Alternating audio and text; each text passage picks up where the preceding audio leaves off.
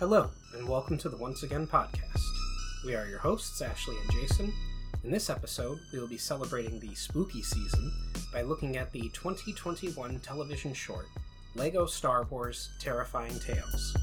In this series, we won't be doing a deep analysis of the film, or giving a bunch of behind-the-scenes facts, but rather giving our impressions of the overall film and giving a score to the film. So prepare yourself for a galactic adventure and enjoy this episode. Galactic. I'm leaving. I stole that from Disney themselves on their Disney Star Wars page. For Halloween, they had that up there, galactic. And I was just like, I can't let that pass. I have to use it. Copyright trick. LEGO Star Wars Terrifying Tales is an animated Halloween-themed special released exclusively for Disney Plus on October 1st, 2021, and is based off the Star Wars line from LEGO. It takes place after the events of Star Wars Rise of Skywalker. It was directed by Ken Cunningham, produced by Jason Cosler, Jacqui Lopez, Keith Malone, Josh Rhimes, James Waugh, Jill Wilfred, and David Shane, who also wrote the script. Edited by Damon Fulford, music by Michael Kramer. Production companies were Atomic Cartoons, Lucasfilm Animation, Lucasfilm, and The Lego Group. Distributed by Disney Plus. A runtime of 44 minutes. Boy, does it feel a lot longer than that. Really? It does to me. Okay. I don't know. All right. Starring AJ Lacasio as Han Solo and Imperial Pilot, Barbara Goodson as Mother Talzin, Christian Slater as Ren, Dana Schneider as Graballa the Hutt, Danny Jacobs as Ram, Watto, and Protocol Droid, David Accord as Medical Droid and Rebel Pilot, Eric Baza as Luke Skywalker and Guard Droid, Jake Green as Poe Dameron and Mahdi, James Arnold Taylor as Obi-Wan Kenobi and Cosler, Joe DiMaggio as Bash and Uncle Owen, Mary Elizabeth McGlynn as NIL-8 and Red 10, Matt Sloan as Darth Vader, Matthew Wood as Ben Solo, General Grievous, and Battle Droids, Rafael Alejandro as Dean, Shelby Young as Princess Leia Organa, Tony Hale as Vinay, Trevor Duvall as Emperor Palpatine and Grand Moff Tarkin, and Sam Witwer as Darth Maul and Trudgeon. Very nicely done. That was all. Yeah, well, I also put it in Times New Roman font because of NIL-8. I know, I was like, NIL-8, right? Yeah. NIL-8. Yeah, and I didn't realize that pun until Poe realized it. So I was like, oh, don't feel bad, Poe. I'm also an idiot. We're all stupid. But we're going to dive into the plot now. It was broken up into different segments. I guess I can give them... That's how they all kind of are, these things. You'll learn that. I know there's a Christmas one, too, that we've never done, I don't think, either. And well, maybe, same thing. Maybe this Christmas we'll break into that. But maybe. We have some Christmas ideas already, but we'll see. This name of it is Vader's Domain. And the episode opens with a low-angle shot of Castle Vader, which I've always called Fortress Vader, but they called it Castle Vader multiple times in the summary, so Castle Vader. And Vader talks about how he rose from the fiery depths just as his new castle rose, which he describes as the ultimate testimony of the awesome power of the dark side of the Force. Lord Vader asks Emperor Palpatine what he thinks. The Emperor is dismissive of the sterility of the castle and suggests Vader get more furniture. Before the Emperor can attend to conquering the galaxy, he is surprised by Vinay, who describes himself as a humble servant to Darth Vader, Lord of the Sith. He tells Lord Vader that he has prepared his bath inside a Bapta tank and gives him his rubber duck. Sorry, cracked me up. Vader wants to bathe, but the Emperor reminds him that they have work to do conquering the galaxy. The Emperor assigns Vinay, while calling him sarcastically Darth Hideous, with looking after Castle Vader in their absence. Vinay replies that it will be his honor before cackling in laughter, And I wrote down, you know that I love a comedic Palpatine. It gets me every time. I gave the segment score a 9 out of 10. I would give it an 8 out of 10, but I do love comedic Palpatine as well. It's too good. Yeah. So the next part, I put the titles together because it just flows one right into the other. The titles are Crash Landing and Guests of Graballa. Years later, Poe Dameron and BB-8's X-Wing is being pursued by 5 First Order TIE fighters. Over the comlink, Poe tells the TIE pilots that the First Order resistance war is over and they should go home.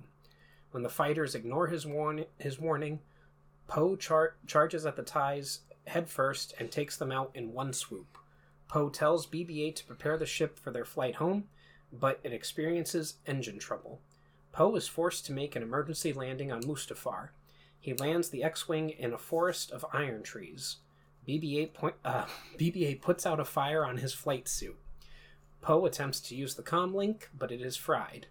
After changing clothes, Poe and BB-8 decide to search for help. While walking through the forest, Poe argues with BB-8 and says that he was not showing off. Poe was showing off. Yeah, a little bit.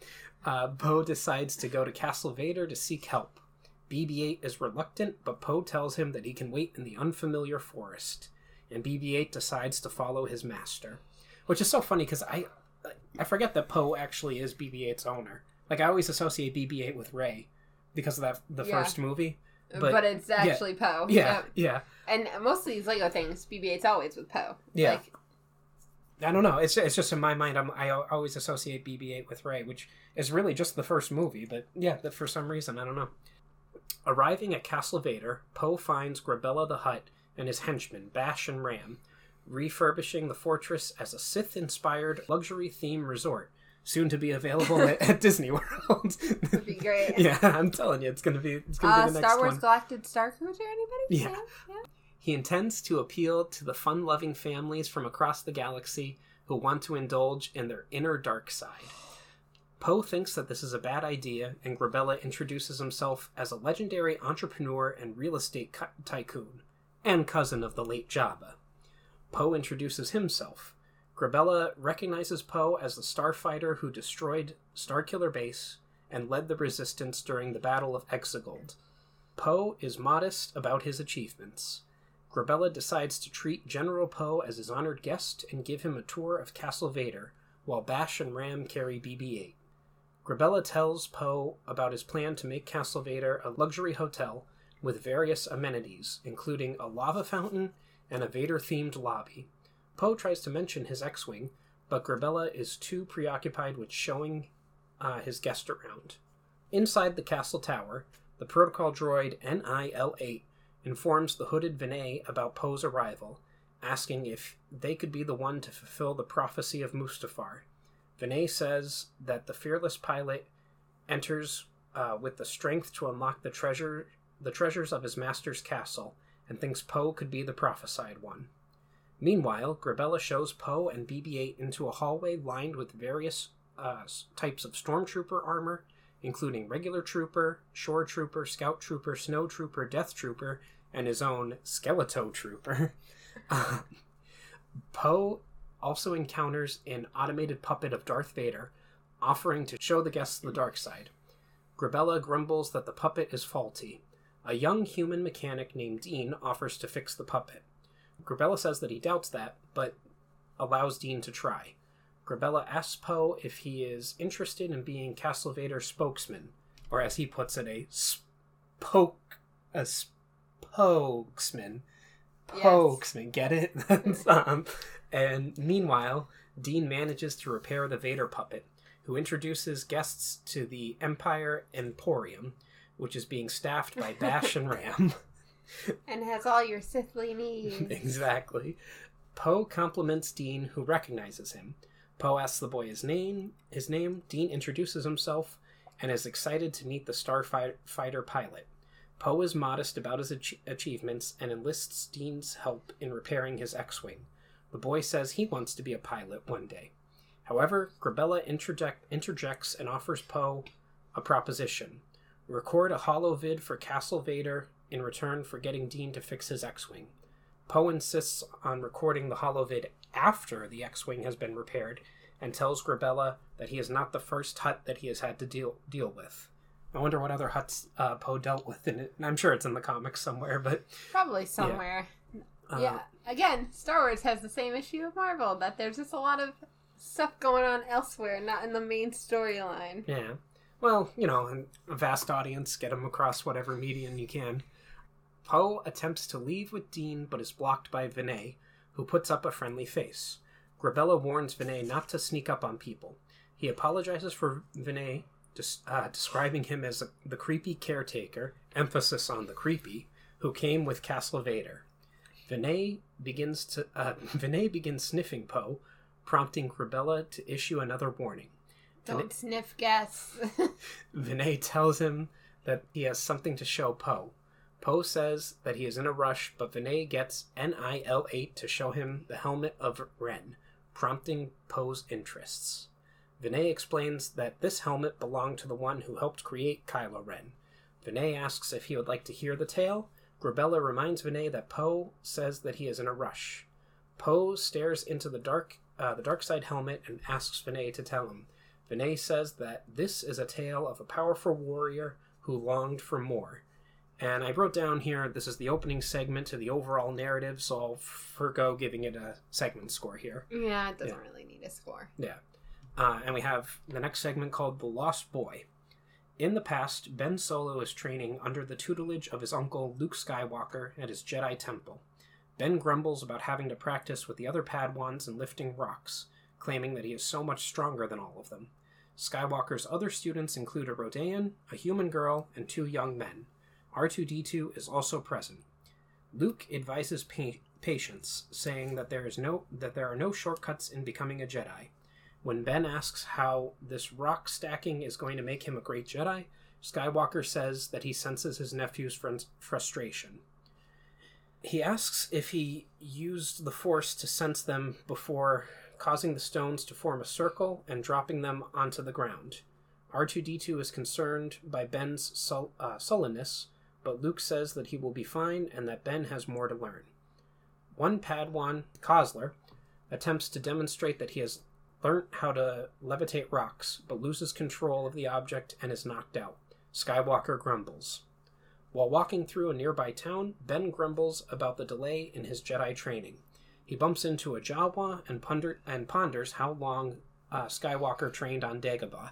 And Ben has the specific line of saying, how long did he train on Dagobah? Like 20 minutes? And that cracked me up.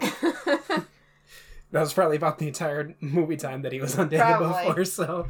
Personally, I like it just from the perspective of make the homeboys angry by saying, you can't be mad that Rey didn't train when all these other people also did not train. Yeah, exactly. Later, the Knights of Ren's starship Night Buzzard lands at a nearby hangar, prompting several of the townsfolk to take shelter. A silver protocol droid warns that the Knights of Ren are coming and to be afraid. Led by Ren, the Knights of Ren ride through the town on speeder bikes. Ren... This is going to get so complicated because I have Ren and Ben here. Whew. Ren extols them to feed on their fear and to plunder the town. Ren greets Ben before leading his gang through the town. That night, Ben has trouble sleeping and experiences a dream in which Ren invites him to join them. Skywalker tries to warn Ben not to follow Ren, but the Darksider tells his uncle to stay out of it. Ren tells the frightened Ben that power is for the taking. Ben's father, Han Solo, interrupts the dream and asks his son if he's coming home for dinner. Leia Organa appears with Chewbacca, who has made his favorite dish, a roast tip-yip in bantha sauce. Ren invites Ben to join. Luke soon appears with his other Padawans, urging Ben to stay on the Jedi path. Ben's fellow Padawans dance around him, but their faces are replaced with helmets of the Knights of Ren. Ben falls down into a chasm into the mouth of Ren. And I have a note here saying that this is definitely the creepiest part of the special so far. Like the Padawans dancing around Ben and everything. A little bit trippy. Yeah. Ben awakens from his dream to find Ren and his knights waiting outside his hut, calling for him. Ben confronts Ren, asking whether they are Sith. Ren replies that the Knights of Ren live by their own code, using their power to take what they want. Ren says that Ben has the power to choose to follow that fossil, Skywalker, when he could have so much more. Ren invites him to join the Knights of Ren and asks if he is afraid. The other Knights of Ren laugh. Ben decides to take up their challenge. Ren hands him a dark costume and a helmet. Ren lets Ben ride a speeder bike. The Knights of Ren terrorize the nearby town. They play with the head of a protocol droid who grumbles that it isn't funny. Ben and the Knights then jump from a high bridge. Later, they are entertained by a Bith musician. Following a wild night, Ben returns to Luke's Jedi Temple. He says that was so fun and that he is in. However, Ren tells him that what they did was just the invitation. He shows Ben his uncle's lightsaber. Ben asks how he got a hold of Luke's lightsaber. Ren replies the Knights take what they want and tells Ben to take what he wants. He explains that to become a Knight of Ren takes destruction. Ren instructs Ben to destroy what his uncle has built and promises that he will be free. When Ben expresses doubt, Trudgeon tells Ren not to waste his time on Ben, describing him as a total Kylo. I love that they actually, gave a reason for why he's called Kylo. Yeah. That's probably the best part of this. Agreed. He mocks Ben as small, weak, and scared. The other Knights have begun making fun of Ben, who replies that he is not scared. It's also kind of cool that he takes on that, if you're going to count this as canon, that he takes on the name Kylo. You want to call me a Kylo? Fine, I'm Kylo. Yeah, there it is. Ren urges him to take what he wants. Ben replies that he wants them to leave him alone and ignites Luke's lightsaber. Ren says that this is the wrong choice and orders his Knights to destroy Skywalker's Jedi Temple. Ben uses the Force to hurl Ren away. He then fights the other Knights. Trudgeon tries to hurl a torch at the temple, but Ben deflects it with the Force. The other Knights of Ren shoot at him, but he fights back with his uncle's lightsaber. Ren fights with Ben and knocks off his mask. Ren uses the Force to levitate Ben and throw him down, causing Luke's lightsaber to switch off. Ren says that the power was his for the taking and chides Ben for being too scared. Ben says that he's starting to like being called Kylo and uses the Force to summon several rocks, crushing Ren to death. Seeing their leader fallen, the other Knights submit to Ben, who tosses away Ren's helmet. At that moment, Luke Skywalker comes out and confronts his nephew. Ben tells his uncle to call him Kylo Ren as the Knights of Ren converge around him. And I wrote down that I liked it, a comedic approach to Ben Solo's fall, and some creep factor in it too, but nothing too scary for children, so I gave the segment score an 8 out of 10. I liked it. It was definitely interesting. I would give it a 7 out of 10. I think my favorite part is the title being Lost Boy and, being a reference to the Lost Boys. Oh, yeah. Yeah, this movie's full of different Halloween-y sorts of things, creepy things. What's his face who plays Ren here is from... Christian Slater. Yeah, he was in the Lost Boys. Yep. Yeah, you're right. That's why Ren looks the way he does and looks like... I forget main vampire from... Yeah, he looks like a Lego version of Christian Slater. Yes, exactly. Yeah. So we go into our next segment, which is titled Into the Sith Chamber. Vinay ends the story, but says that night was Kylo Ren's first step to power. He laughs maniacally as bats fly. Poe asks if the point of the story was to scare him. Grabella, Bash, and Ram are visibly scared. Vinay responds that the story was to remind him that there is much more to be taken by those unafraid to use it. He hands the helmet back to NIL-8. Still, every time, I can't believe I missed the droid's pun name, but Vinay leads his guests to a large door, claiming that Sith artifacts lie behind it.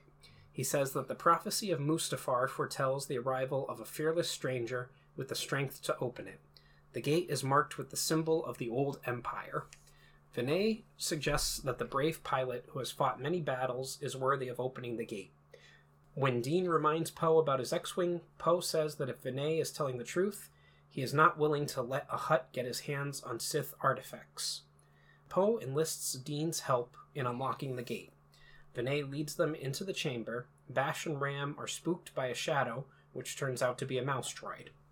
Grabella tells another droid that they could add a business center and a gym to these vast chambers. Meanwhile, Poe chats with Dean about his latter's ambitions to be a pilot.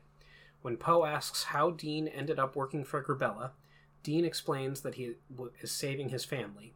His mother had a shop on Arcanus. Arcanus. I knew it wasn't Arkansas, and I knew it wasn't Arrakis, but Arcanus had a shop on Arcanus. However, the First Order accused her of helping the Resistance and destroyed it. People got scared and wouldn't hire her anymore, leaving him as the breadwinner. Dean fears that if he loses this job, his family will have nothing. Poe comforts Dean, telling the boy that he had a tough childhood. He adds that this is a big galaxy and that you can't let fear get to you. They are surprised by Grabella, who is obsessed with turning the chamber into luxury suites.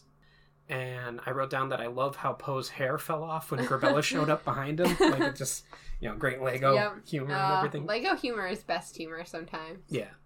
Vinay leads his guests into the lightsaber repository, telling them that they are looking for something very special. He finds the Saber of Skardent, which he describes as a Sith lightsaber of unusual power. To Vinay's horror, Grabella toys with it and breaks the hilt. Grabella orders Dean to fix it, but Poe warns him that it is a Sith lightsaber. Dean responds that he can't lose this job. While Dean works on the damaged saber, Vinay asks if they are interested in hearing the tale of the Saber of Skardent. Which none of them really seemed that interested in hearing it. But then, not a single one of them wanted to know. Vernay goes on to claim that this is a tale of two monstrosities, leading to the cackling of lightning inside the chamber, which Grabella's like, did it just lightning in here? This startles... What, Sith lightning inside? Never. Possibly. This startles Grabella, Bash, Ram, and Poe alike. And we lead into the segment, The Dueling Monstrosities. Vinay explains that Maul was left for dead by the Jedi Obi-Wan Kenobi. Actually, he was a Padawan at the time, but let's not get into it.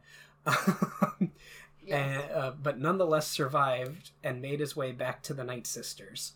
Mother Talzin and her Night Sisters use magic to summon Maul, who has been fitted with a cybernetic leg and waist. And I have a note here that I wrote down saying, when are we going to get a Night Sisters movie or TV show?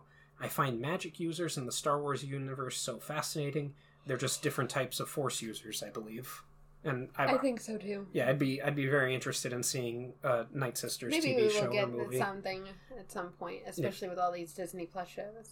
Possibly, or even if they want. I don't even think we have a book about them either. Like there is a book about. Well, I don't know if it's canonical anymore. There was a book about Mother Talzin because she was a character before even the Clone Wars used her, I believe. But by diving back into this, since Maul has trouble standing in his new legs, they experiment with various objects, including a repulsor lift, wheel, and spider legs. Poe is skeptical of the story, but Bash and Ram are intrigued. Vinay adds that Maul was not the only one who returned after being left for dead. Vinay explains that the loyal student of Count Dooku, once known as Quiem-Jal Shalila, was reborn as the cyborg known as General Grievous. When Grievous awakes, he chastises the medical droids and chokes and hurls them aside. A guard droid informs Grievous that they are receiving a transmission from Darth Sidious. The Sith Lord informs Grievous that there is an ancient Sith lightsaber located on the 6th moon in the Skardent system. He tasks Grievous with finding it and bringing it to him. Padme. That's... Ah, yes, Padme. Yeah. She's the real Sith Lord. You know what? Secretly the Sith Lord we all are waiting for. Yeah. Palpatine warns that the Saber of Skardent's power is so great that anyone who attempts to wield it will be driven mad. Grievous vows not to fail, but coughs and drops one of his limbs. Hilarious moment. On Coruscant, Sidious grumbles to one of his red guards about the competence of General Weavis. That's why I was laughing. Yeah. It's a great line. I love Lego movies so much. Yeah. Sidious also mentions that he had a Sith apprentice named Maul before he fell apart. Maul resurfaces in Palpatine's office in his spider leg form. Darth Sidious is surprised that his former apprentice survived and has multiple legs. Maul vows to retrieve the Saber of Skardent so that he can stand by Palpatine's side. Vinay recalls that the journey was difficult, but Grievous would not yield. Grievous fought his way through a pack of wild rancors, cutting through them with his lightsabers. Grievous reaches the altar and the saber, but is confronted by Maul, who he dismisses as a rival.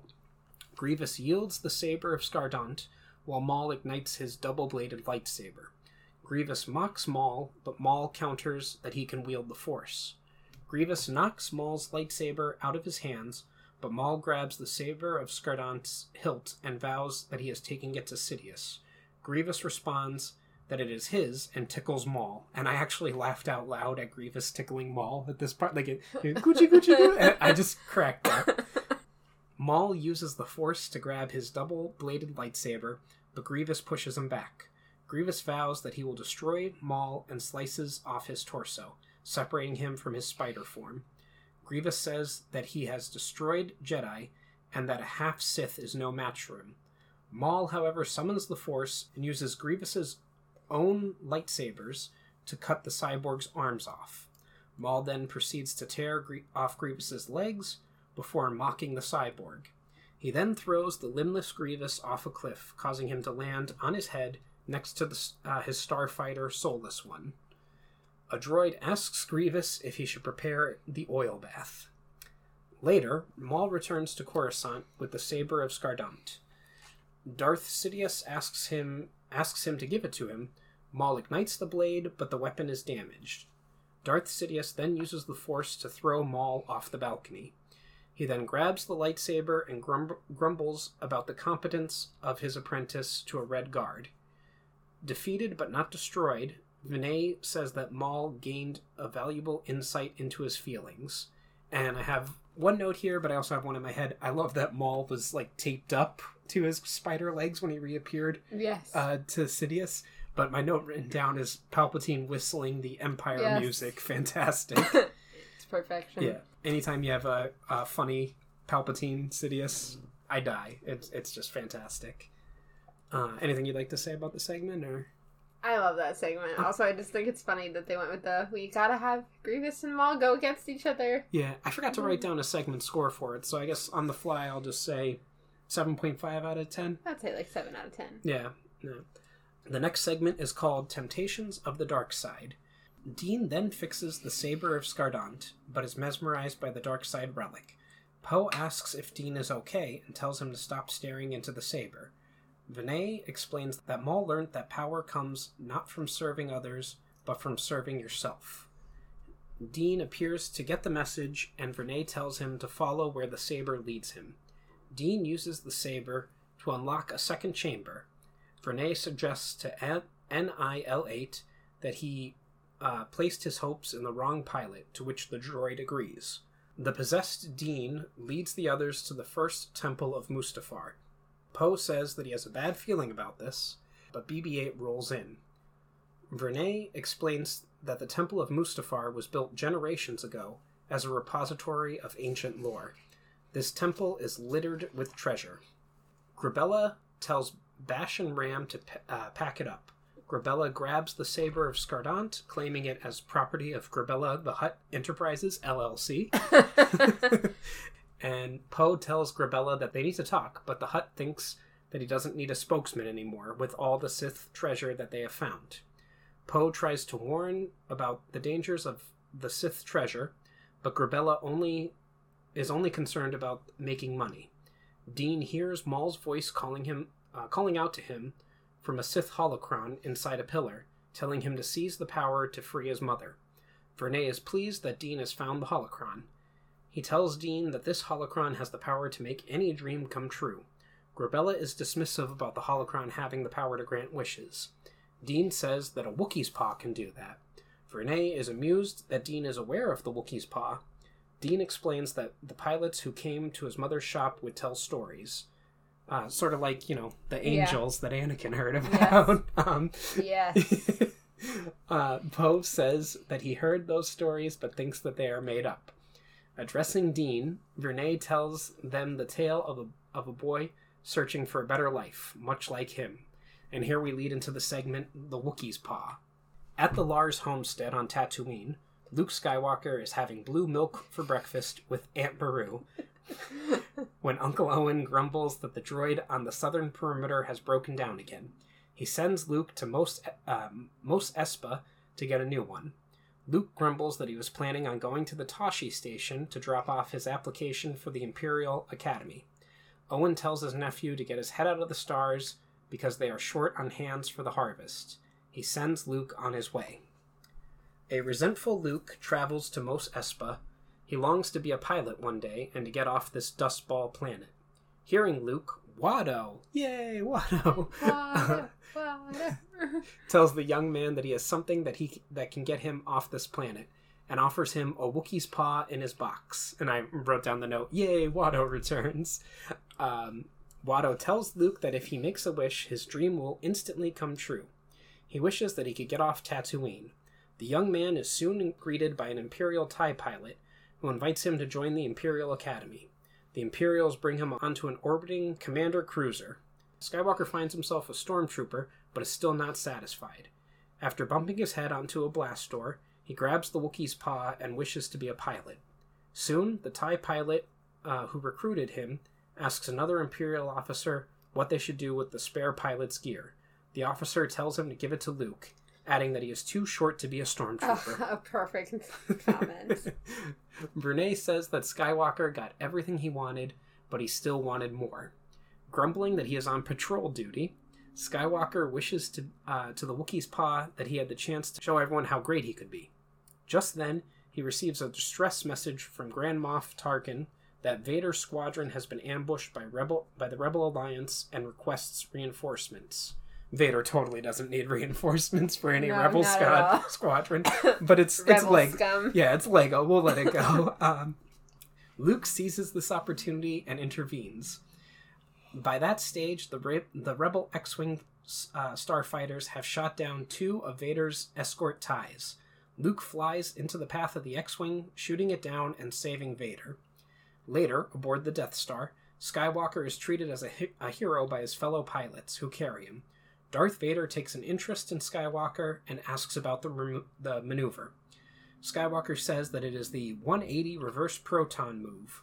Vader is impressed and asks what his name is. Upon learning that he is called Luke Skywalker, Vader says that he knew a Skywalker once. Vader senses that Luke is force sensitive and says that he reminds him of a younger version of himself. Vader agrees to train him. Luke wishes that he could be more powerful than Vader, and clutches the Wookiee's paw for a fourth time. Later, Skywalker practices his red lightsaber with a training remote. Vader warns him that his eyes can deceive him. Even when his eyes are covered, Luke can still deflect the training remote's blasts. Vader also teaches him how to force choke, demonstrating it on several Imperial officers. Another exercise involves Luke carrying Vader around and swinging across a bridge with a grappling cable. And I wrote a note down saying, what a lovely set of father-son activities. They're bonding. Yeah. I mean, Luke doesn't understand their bonding, but they're bonding. No. I wonder why Vader... Like, I guess just to keep it short, they didn't have Vader reveal that he's his father to him. But later, Vader tells Skywalker that he has mastered the dark side of the Force. By this stage, Luke has aged physically due to his dabbling in the dark side. However, Skywalker is still not satisfied and wishes... Oh, I should have mentioned before going into this. I loved the little Yoda-like callback with Vader on Luke's back while he's running around. I mean, Vader's got to weigh at least 300 pounds in that mechanical suit and everything. Much heavier than Yoda. But... Later, Vader tells Skywalker that he has mastered the dark side of the Force. By this stage, Luke has aged physically due to his dabbling in the dark side. However, Skywalker is still not satisfied and wishes that he could fight the rebellion and become the most famous fighter in the galaxy. Tarkin then tells Vader and Skywalker that the Death Star is under attack and orders Vader to scramble his men. Meanwhile, Princess Leia Organa leads the rebel assault during the Battle of Yavin, flying an X-Wing with Red Squadron. Also flying with Red Squadron is Obi-Wan Kenobi, whom Leia thanks for rescuing her earlier. Kenobi, in return, thanks her for rescuing him from the trash compactor aboard the Death Star. R2-D2 beeps. Leia and Kenobi fly their X-Wing through the Death Star trench, but are pursued by Vader and Luke.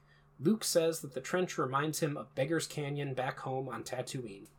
Luke damages Kenobi's fighter, forcing him to pull out. Vader wants to close in on Leia's X-Wing, but Luke wants the glory and uses the 180 reverse proton maneuver on Leia. Leia, however, shoots his TIE fighter, causing him to spin out of control, and Luke accidentally fires two blaster bolts into the Death Star's thermal exhaust port, destroying the superweapon. Darth Vader angrily tells Luke that he is going to be the most famous pilot in the galaxy for destroying the Death Star, and then their starfighters collide in space. And I wrote that it's a great twist on both A New Hope and The Monkey's Paw, obviously. I love that it ends exactly the same. Like, it's so good. Yeah. And we have a 10 out, I gave it a 10 out of 10. 9 out of 10. It was good. All right. I think it's the best, like, story. Oh, yeah. Agreed.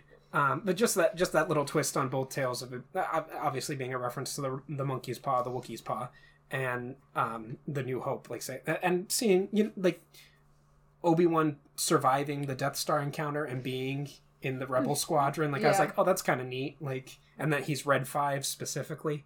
And he would have started training Leia at that point then, because he would have been like, well, yeah. Luke's gone. I gotta train the only other Skywalker I got. But we have, I would guess you would say, getting close to the final segment of the film, Vernay's Gambit and confronting fear and darkness. In the present, Dean asks if that's what really happened. Poe says that it is not true, prompting Grabella to ask if he means that Luke did not blow up the Death Star. That's my favorite part. Yeah. Poe says that Luke destroyed the Death Star, but not the way that Vernay told the story.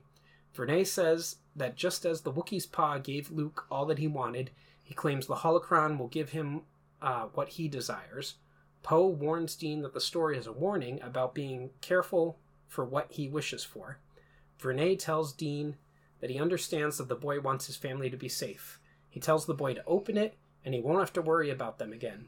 Poe tries to plead with Dean, but he is accosted by NIL-8. Vernay tells Dean to open the holocron with his heart. The boy unlocks the holocron, but nothing happens. When Dean confronts Vernay, the Sith servant reveals that it makes dreams come true, before snatching it out of the boy's hand. Vernay reveals that his plan was to manipulate Dean into unlocking the holocron and tells the boy that he is strong with the Force.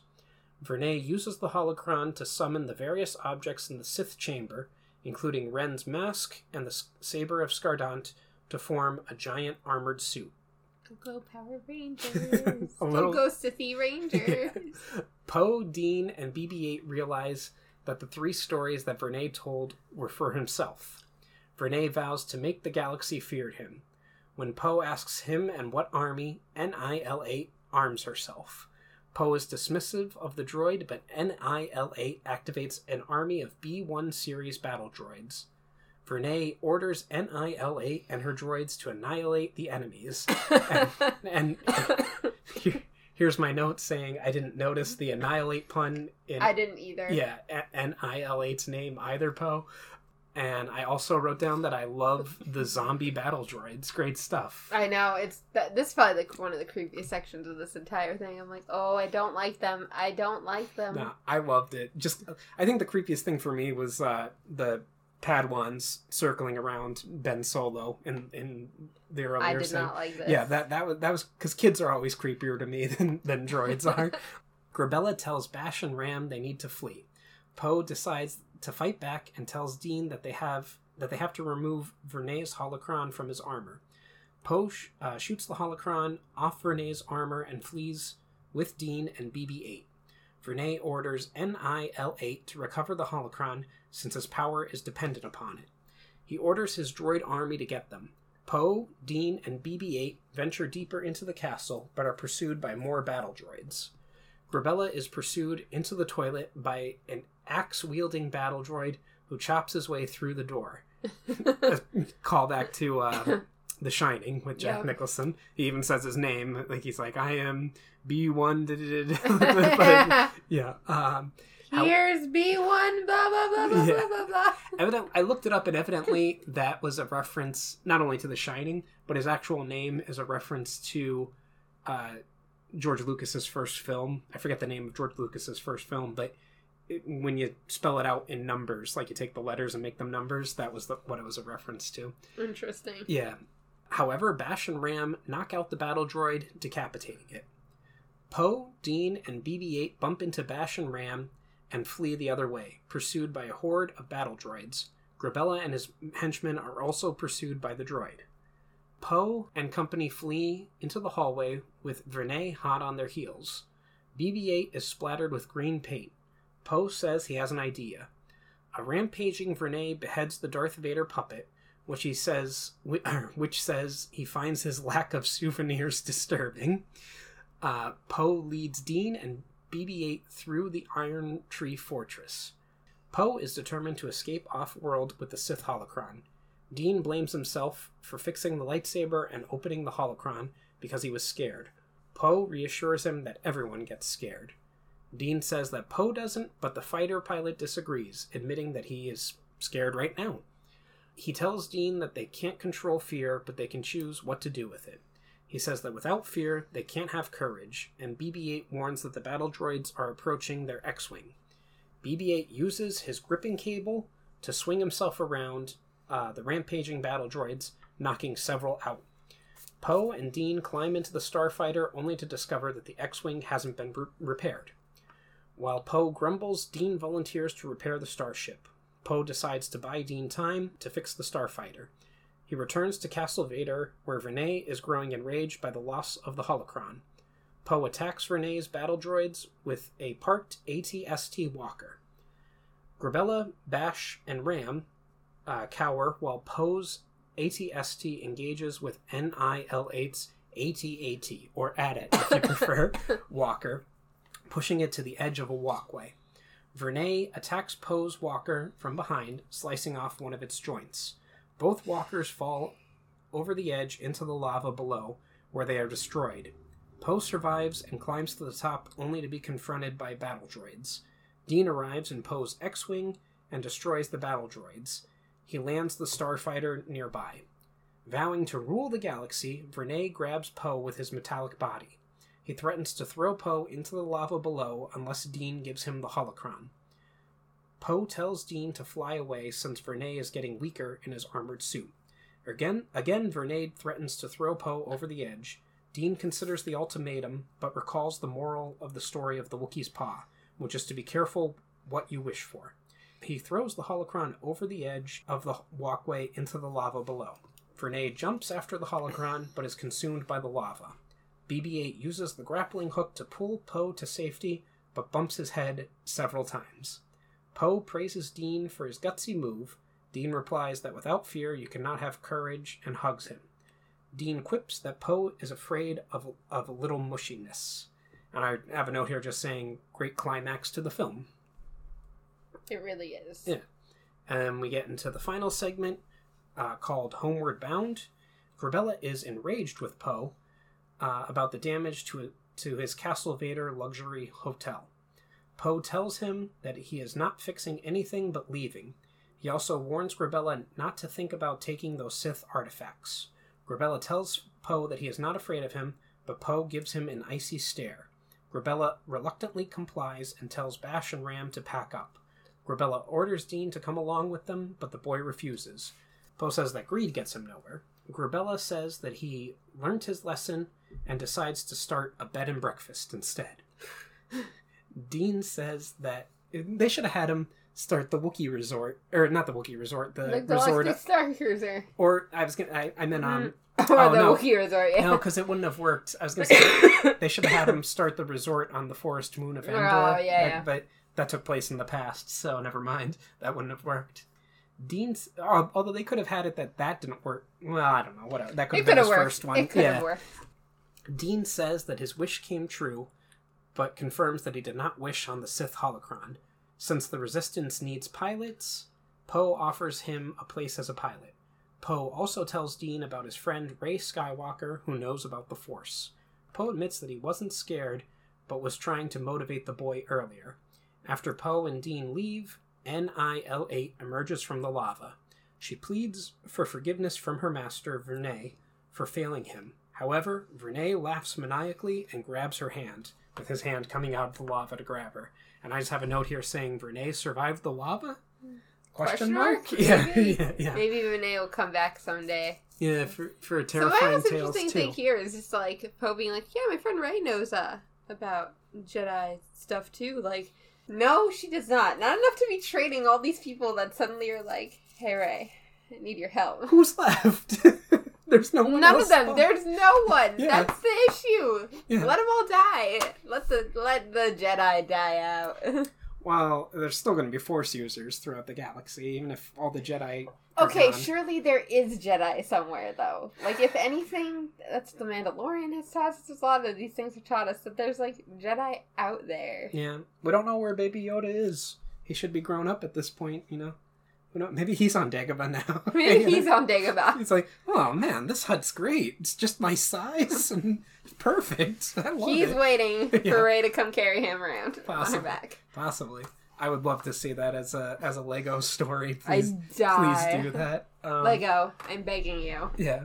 Although we'd have to hear him speak. So I don't know. Maybe he could just mentally communicate with her or something. That would be good too. Do you want to go into our overall scores? Or sure. Okay. So I wrote down great humor and use of... Oh, I'm going first, I guess. I didn't notice. Go ahead. Great humor and use of Star Wars characters. Some spooky elements in this for sure, but family-friendly, of course. Personally, I found the overall... or the overarching plot to be the weakest part of this short, and the vignettes much more interesting. Also... since we recently covered LEGO Star Wars Summer Vacation, I can't help but compare it to that. And while I enjoyed this short, I have to be honest and say that I think Summer Vacation was better. Which it logically should be. It came out after this, so the staff working on it could improve their jokes, and the voice actors got better at imitating the characters from their respective films.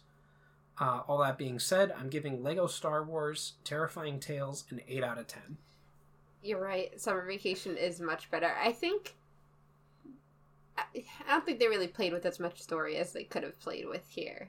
And while I find it interesting that they were like, we're going to go to Vader's castle, like, okay, then I would expect more Vader-based stories. Mm. Like, we're centering on Vader and Sith, and we're not getting nearly as much Sith as you would think. Yeah. Granted, we're also seeing it through the lens of Poe, but it's very cute. I think all the Lego things are cute. 7 out of 10. Okay. Well, with all that being said, this has been the Once Again Podcast. Any questions, comments, or critiques can be addressed to our email at onceagainpod@gmail.com. Follow us on our social media accounts, Once Again Pod, all one word, on Twitter, Instagram, and TikTok. If you'd like to contribute to the podcast, we have several tiers available on patreon.com/onceagainpod. As always, a like, follow, or share would be greatly appreciated. Thank you and have a wonderful day. And remember, we will entertain you. We will always entertain you.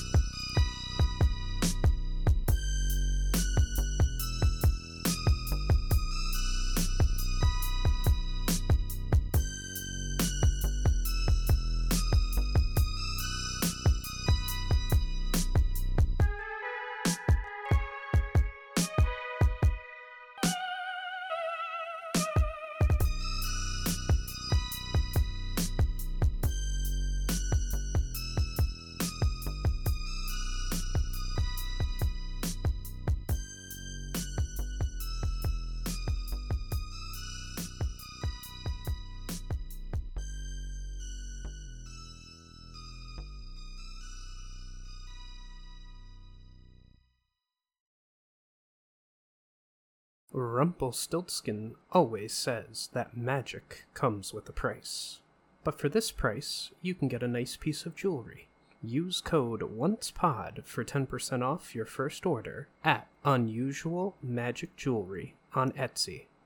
Click the link in the description.